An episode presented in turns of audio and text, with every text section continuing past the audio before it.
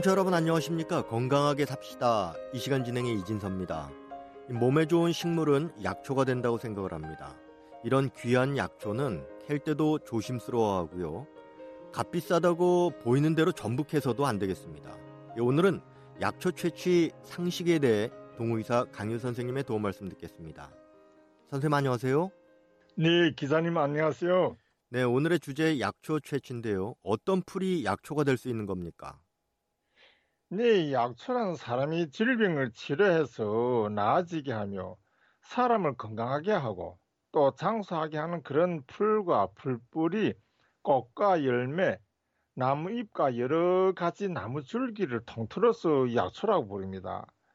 그 외에도 약으로 많이 사용하는 동물이 뿌린 노경, 산양뿔, 서각, 또 광석으로 되어 있는 약재는 유황, 서경, 서궁황, 영사, 백반, 활석, 그리고 독 있는 동물인 정갈, 왕진해, 뱀, 두꺼비 등 수천 종에 달하는 것이 약재로 이용되고 있습니다.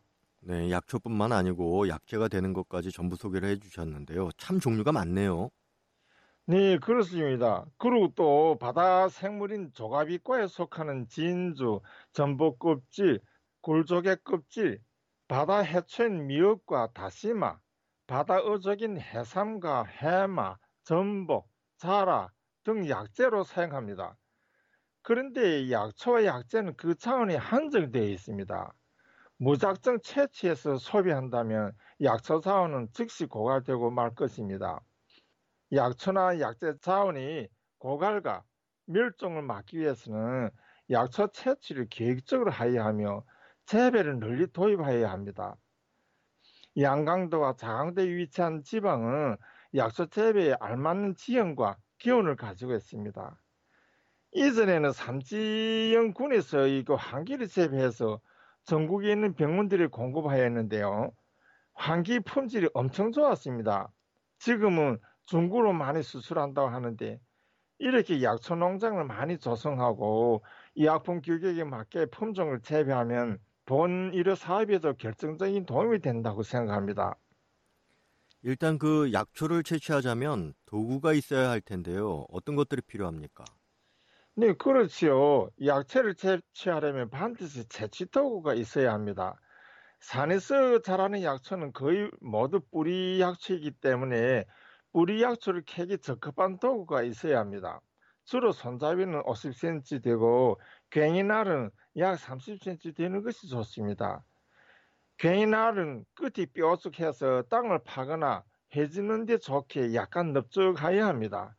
제가 홍원읍 종합진료소에서 그 동일 과정 할 때는 해마다 봄과 가을 약초 채취를 가기 때문에 약초 채취에 필요한 공구를 진료소에서 마련해 놓고 이용하였습니다. 그리고 약초를 채취하려면 약초의 그 서식에 대해서 잘 알아야 합니다. 즉, 삽주 뿌리는 약 20cm 깊이에 묻혀 있기 때문에 채취가 쉽습니다. 그리고 도라지는 30cm 이상 뿌리가 내리는데요. 그 뿌리가 밑에 내려가서 그 가지를 치기 때문에 잘못 캐면 개가지를 캐지도 못할 수 있습니다. 그리고 당귀와 천궁, 백지 등 미나리 아제비과 약초는 습한 골짜기에 주로 자생하고 비옥한 땅에서는 뿌리가 많이 내리고 깊이 자라게 됩니다. 그리고 독칼은 물이 져 자생하지 않고 한 뿌리씩 자라는데요. 5, 6년생은 뿌리 깊이가 1m 이상 자라기도 하며 어떤 것은 한 10여 킬로그램이 넘는 것도 있습니다. 약초의 이런 상식을 알고 채취하면 뿌리를 적게 상하게 하면서 쉽게 채취할 수 있습니다. 그리고 일반적으로 아는 것이 이제 약초는 인적이 드문 곳 깊은 산골에 있는 것이 약효가 더 좋다 이렇게 알고 있는데 맞습니까? 예, 그렇습니다. 오염되지 않는 곳에서 자라는 약초야말로 약효가 제대로 함유 있다고 생각합니다.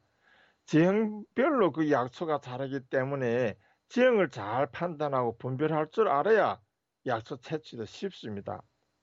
예를 들면 산삼을 캐려면 산골짜기가 남서쪽으로 향한 곳에 가야 합니다. 왜냐하면 산삼은 직사광선을 싫어하는 약초이기 때문입니다. 삼이 이런 성질 때문에 인삼 재배지에서는 그늘막을 설치하여 햇빛을 가리고 인삼을 잘 자라게 해주고 있습니다. 그리고 같은 약초라고 해도 재배한 것과 자연에서 자라는 것은 엄연한 차이가 있습니다. 사람이 손에서 재배되는 약초는 약초가 잘 자라라고 여러 가지 퇴비를 가공하여 주게 되고 또 상품으로 이용하기 위해서는 성장 촉진제와 같은 비료를 이용하기도 합니다. 이렇게 사람의 손에 의하여 약초가 그 부피가 커지고 또 유형이 보기 좋은 상품으로 되지만 약초가 가지할 유해성 성분은 미달하게 됩니다. 네, 자연산이 좋다고 하면서 또 재배를 하는 약초도 있지 않습니까? 약초 씨 뿌려주는 것은 어떤 게 있을까요? 네, 자연산과 사람이 씨를 뿌려 자연에서 자라게 하는 대표적인 약초는 산삼과 장리삼이라고 생각합니다. 장리삼이란 산삼이 종자를 채취해서 상수하게 심어 이하생으로 자라게 한 것을 말합니다. 장리삼도 산삼과 같이 깊은 산 그 그늘진 곳에서 습기가 있는 곳에서 잘 자랍니다. 산삼씨는 채취해서 그대로 뿌리면 싹이 트지 않습니다.